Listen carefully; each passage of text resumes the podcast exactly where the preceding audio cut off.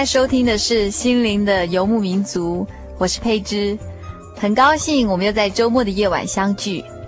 今天是我们《心灵的游牧民族》第一百二十三集的播出。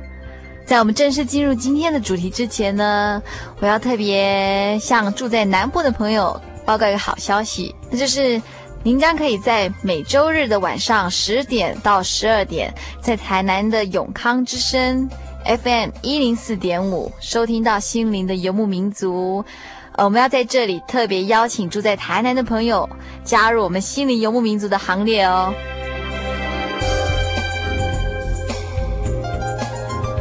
在我们正式进入今天的主题之前，我要先跟大家分享一个小故事。这就是曾经有一户人家哈，他们常常吵架，可是他们又看到旁边那一户人家呢，非常的和乐。那这家人就觉得十分羡慕啊，男主人呢就前往去请教旁边这一户人家，他就说啊，你们家每天都很快乐，从来没有听见吵架声，你能告诉我有什么秘诀吗？那这个邻家的男男主人就回答说，我们家每个人都是坏人，所以不会吵架。那问的人呢，他们不明白，他就以为是这个邻居哈在敷衍他。他就想算了，反正你也不会告诉我你们家和乐的秘诀是什么，所以他就很失望的走了。那有一天，非常和睦的这个这一家人哈，有一辆脚踏车被偷了。那他们无意间就听到这一家人的谈话是这样子：这个女主人就说啊，都是我的错，因为我没有把大门关好。然后男主人就说，不是我的错，因为我忘了上锁，都是我不好。那这小孩就说话啦，他就说：“其实是我不应该把车子放在院子里。”那那户人家终于恍然大悟了。其实哈，一个总是懂得在责备别人之前，先做一个自我修正跟自我反省的人呢，他一定可以获得一个比较好的人际关系。那如果人与人之间在这样的互动之下，就像一家人一样，也就像一个完整的身体。接下来我们就要欣赏一首歌，它叫做《We Are One Body》，希望我们在主耶稣里都是一体的。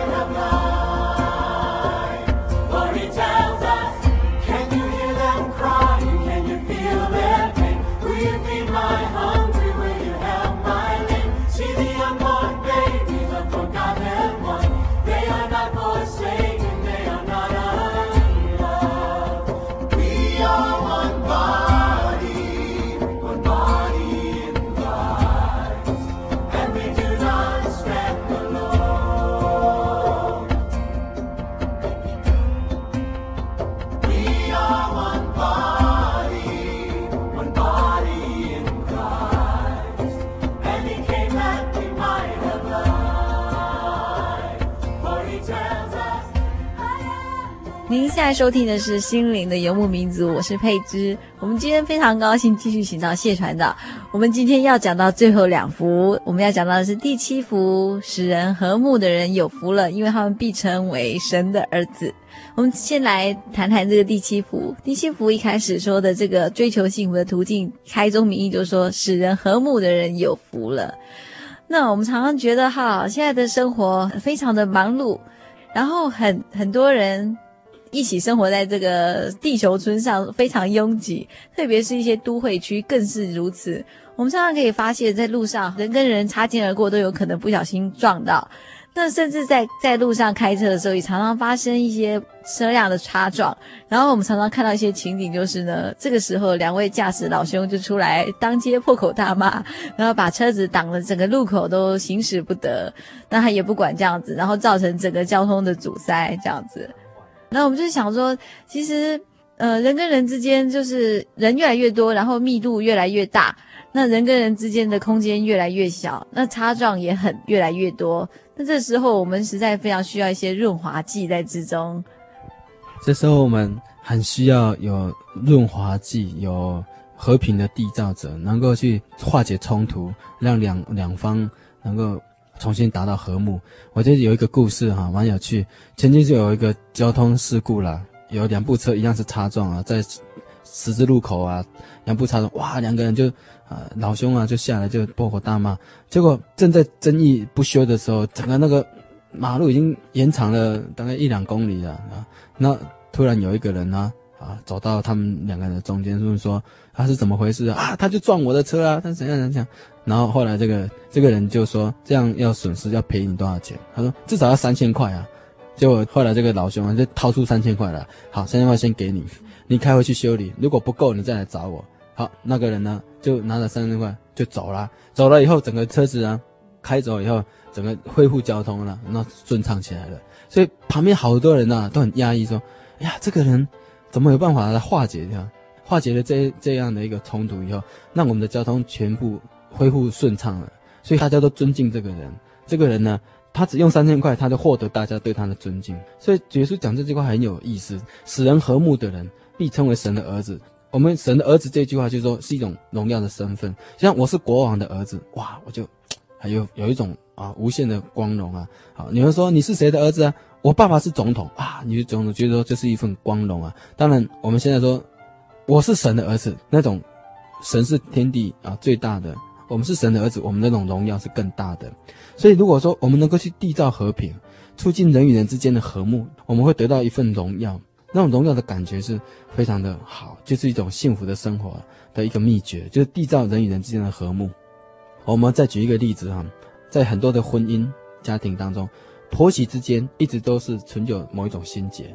那么，当儿子他同时也是丈夫，这个时候，这个儿子也是丈夫，他的角色就是一个和平的缔造者。他在他的妈妈跟他的太太之间，是不是能够搭起一个沟通的桥梁？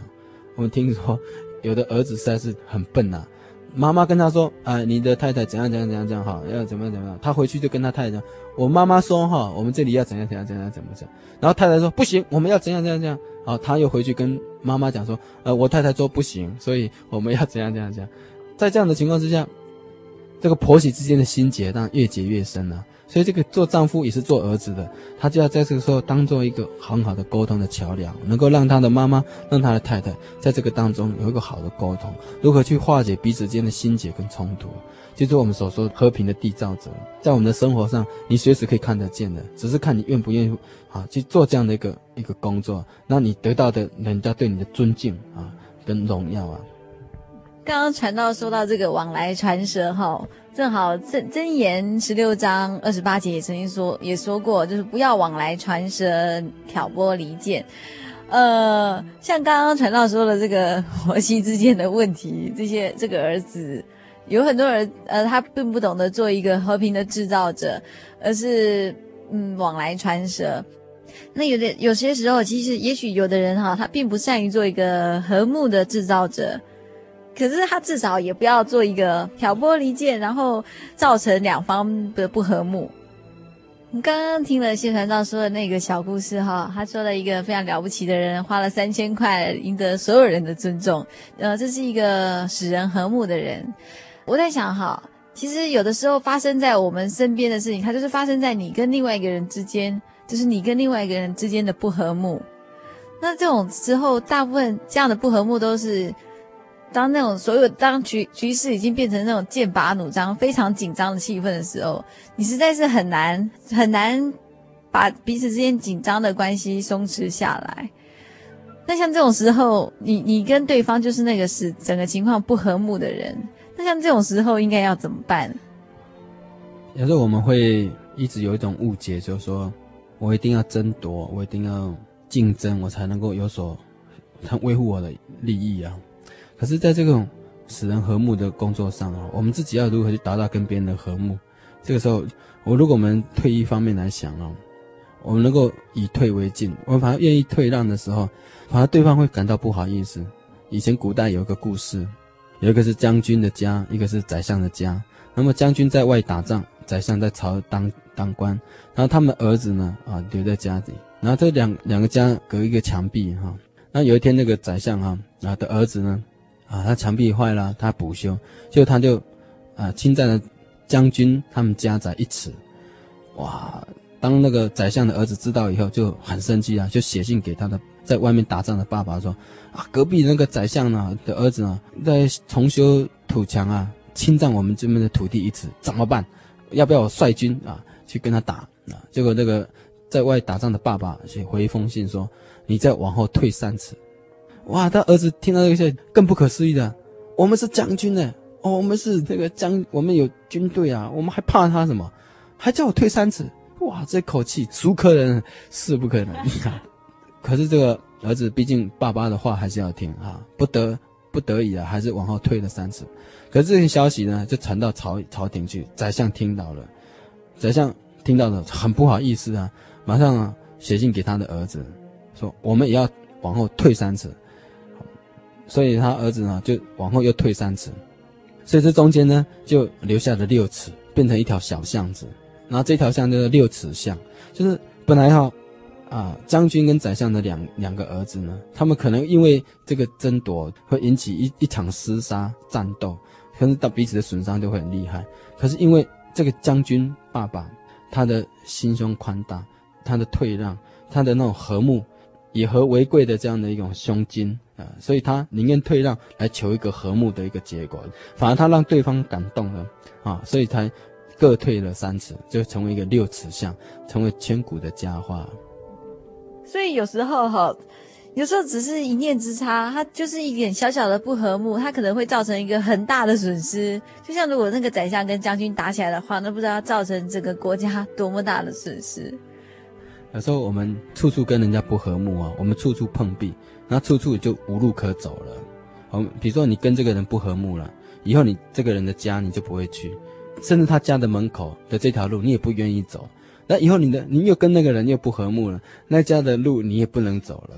那是不是处处就都受限制？你很多路你都不能走了，很多人的家你都不能去了。所以，如果我们能够做一个使人和睦，我们做，我们先自己跟求得跟别人的和睦，我们的路是宽广的，很多路，很多地方你都可以去，因为我们自己有跟人家和睦、与人和睦的这样的一个好的经验，我们如何去化解冲突了，我们就更懂得学如何去缔造人与人之间的和睦，人与人之间重新达到和睦，最快乐也是我们最。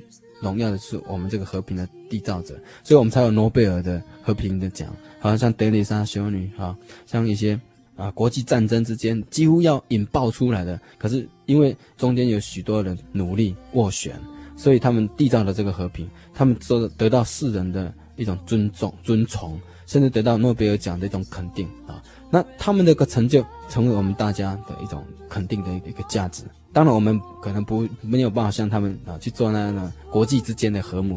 我们能够做到是眼前的人与人之间的和睦，就是你的你的哥哥跟你的妹妹，你可能成为一个和睦的一个缔造者，也可能在你的妈妈跟你的啊兄弟之间的一个和平的制造者，也可能成为你在这个公司里面你的同事跟同事之间，你也可以成为一个和平的缔造者。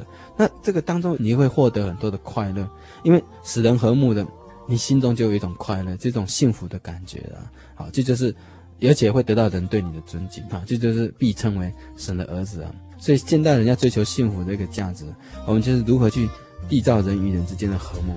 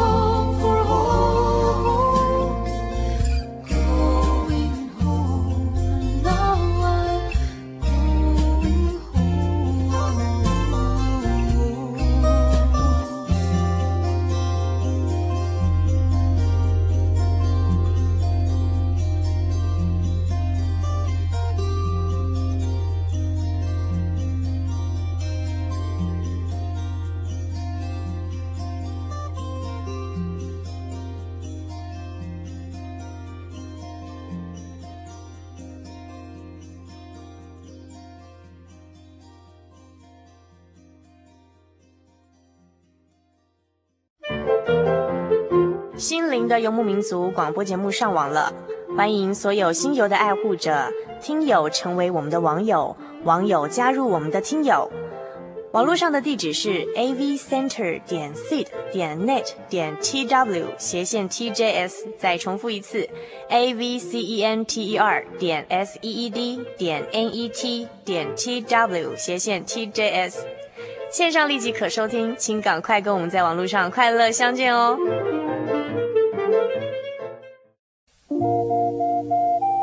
在街上曾经看过这样的招牌“真耶稣教会”吗？也许您很想，但是却不好意思进来看看。其实我们真的非常欢迎您。下次当您在路过真耶稣教会时，欢迎您进来与我们同享神的恩典。真耶稣教会，台中邮政六十六至二十一信箱，欢迎来信，愿您平安。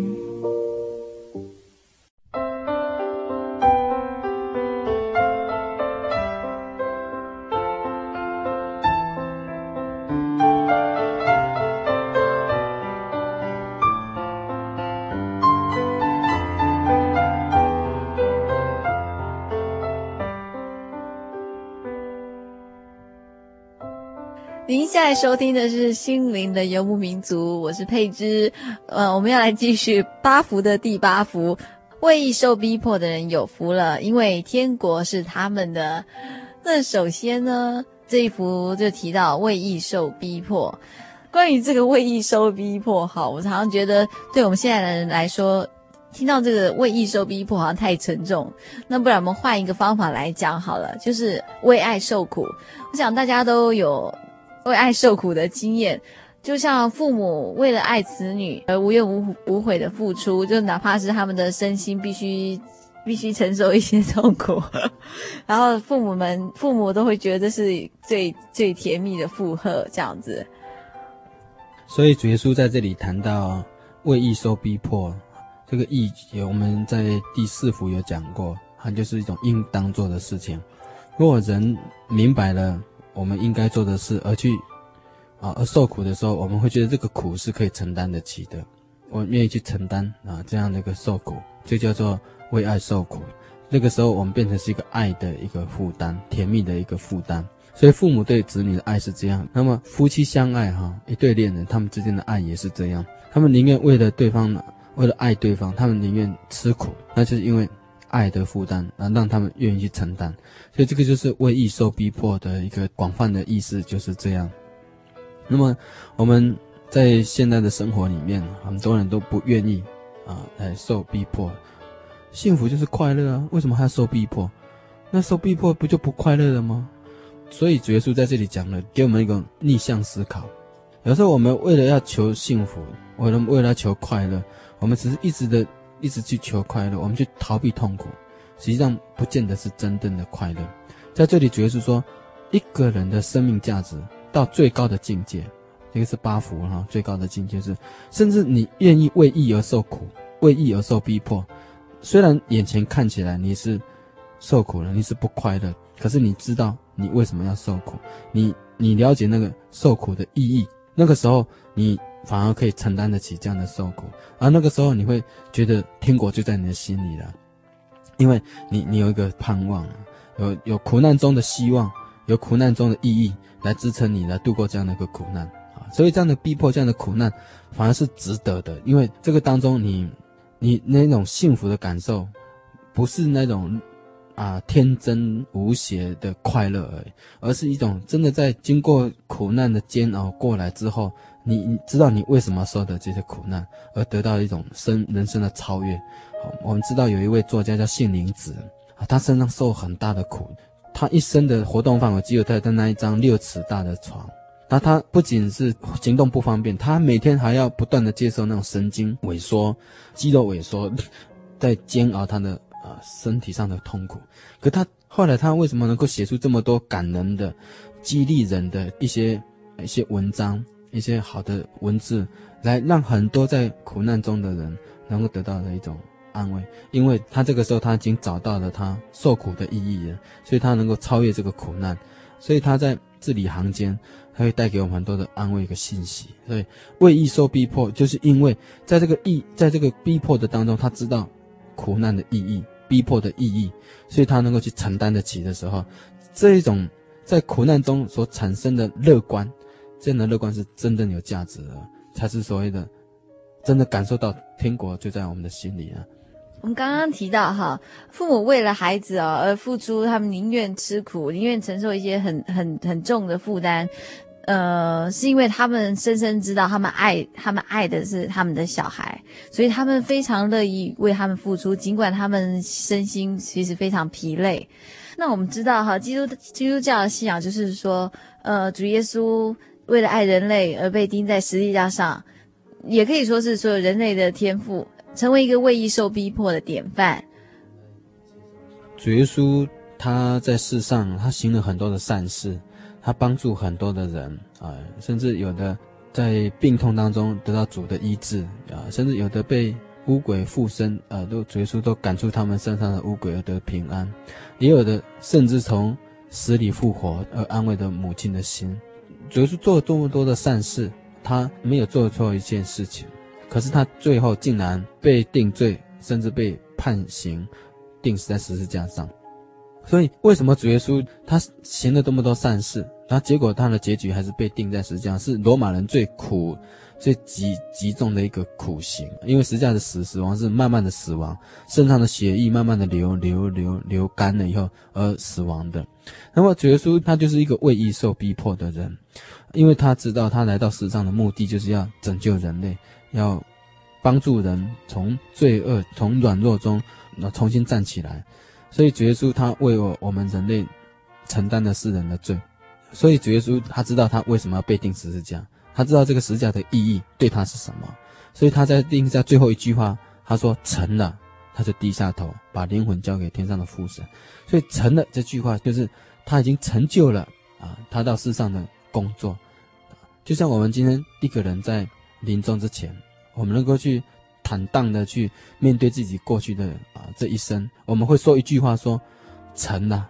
我已经完成我所做的事。虽然我们可能在这个历程当中，我们经历很多的啊逼迫、困难，可是我们都能够去承担这些困难，超越了这些困难，为了我们人生的目标啊，我们承担了一些苦难，我们愿意，因为我们知道我们在苦难之后，我们所成就的一个光景是给我们的一种义的实现。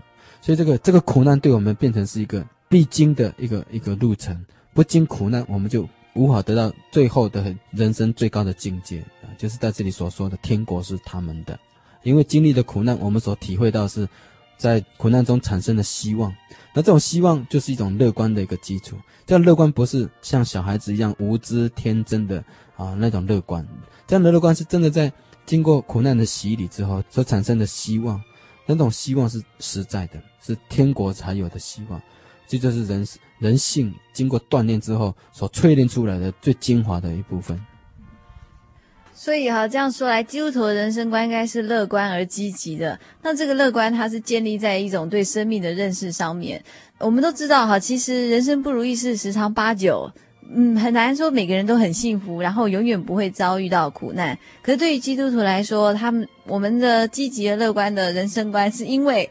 对生命的意义有所肯定，所以我们愿意呃为义受逼迫，或是为爱受苦这样子。那我们非常高兴啊，我们这 长达一个月来，请到谢传道一一为我们来为所有听众朋友来分析这个追求幸福的途径。在我们结束这次追求幸福的旅程之前呢，我们想请谢传道在最后对听众朋友们做个总结。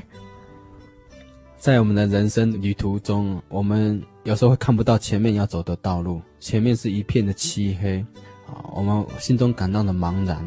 我们想要追求幸福，可是我们不知道幸福在哪里，以及如何去追求幸福。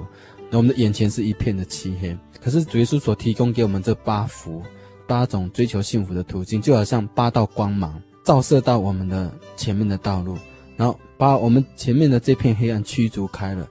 那我们看到的前面的一条光明的道路摆在我们面前，所以这八道光芒照射在我们的面前的时候，我们的眼前变成一片的明亮。那个时候我们就知道我们前面的路应该是走什么路，我们才能够得到幸福。那个时候我们的心里就是踏实的，天国就在我们的心里。我们也知道将来我们要进入一个天国，所以这个八大福气就好像是光明啊，驱逐黑暗的。所以，我们如果能够照着耶稣所说的这八个追求幸福的途径，然后实践在我们的生活上的时候，一定能够去渐渐的体会到，你生命的境界一天一天的在提升。耶稣引导给我们的这条道路，有一天我们就会慢慢的体会到，真的幸福就在你的身边，幸福就在你的心中啊！你这一生就了无遗憾了。我们非常非常谢谢谢传道来 跟所有听众朋友分享这个追求幸福的方法。我们希望下次有机会还能再请到谢传道来空中跟大家谈一谈别的话题。我们谢谢谢传道，谢谢大家啊！希望下次还有机会我们再聊聊天啊，谈谈心。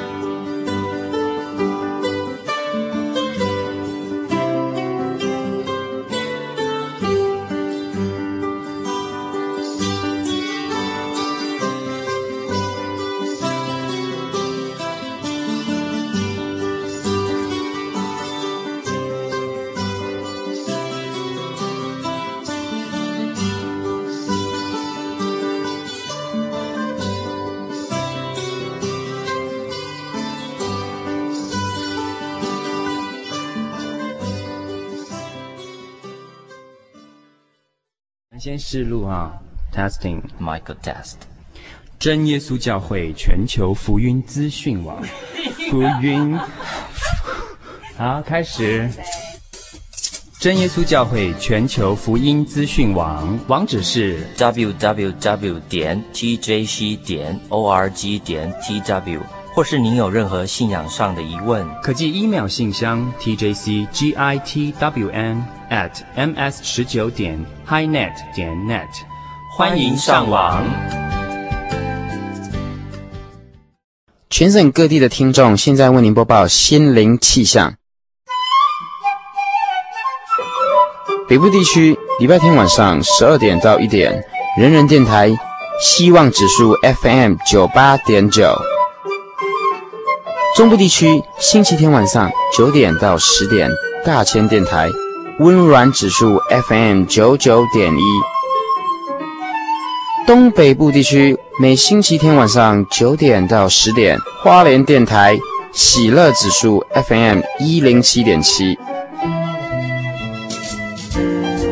嘉义地区每礼拜日 AM 十点到十二点，生辉电台平安指数 FM 九五点三。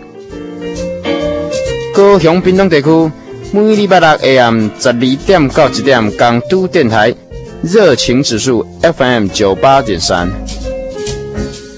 以上心灵的气象由财团法人真耶稣教会提供，预祝各位有一个晴朗的夜晚，晚安。